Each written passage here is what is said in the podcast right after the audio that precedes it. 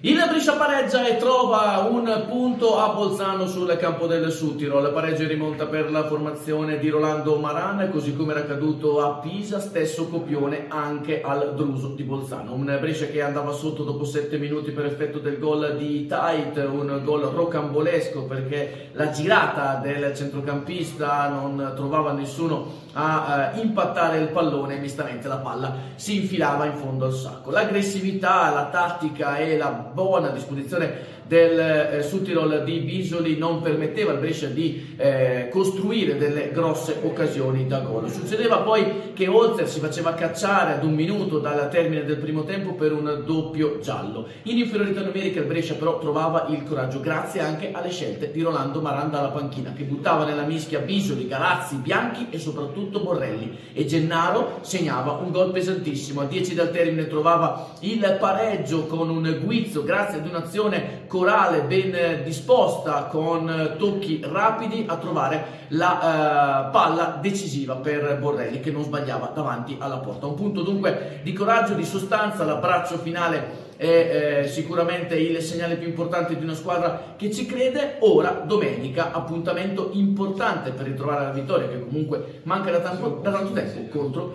la Sandoria.